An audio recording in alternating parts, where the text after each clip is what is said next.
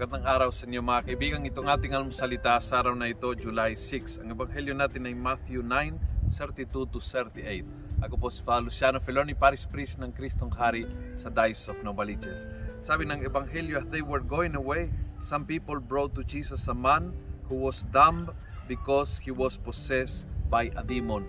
Possessed by a demon, make this guy mute tahimik, sobrang tahimik, hindi makapagsalita, hindi makapag-communicate, hindi mailalabas yung ano ang nararamdaman niya, hindi mai-express ang kanyang pangangailangan. Lahat po yun ay gawa ng Diablo upang i-isolate ang taong ito. Kaya ingat, pag sinabi halimbawa, tahimik lang ako, hindi ko siya kinakausap para hindi uh, makaroon ng gulo, ini-ignore ko lang siya, oops, baka hindi galing sa Diyos yan, baka, baka naman galing sa Diablo yan. Dahil ang Diyos, nagbubukal komunikasyon, pakakaisa, pakakaunawaan. Kung ang isang tao in-isolate mo, dinedetma mo, hindi mo kinakausap, ini-ignore mo yan, tiyak hindi galing sa Panginoon yan.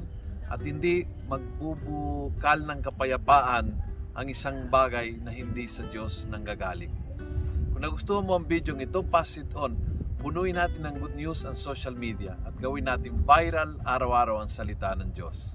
God bless.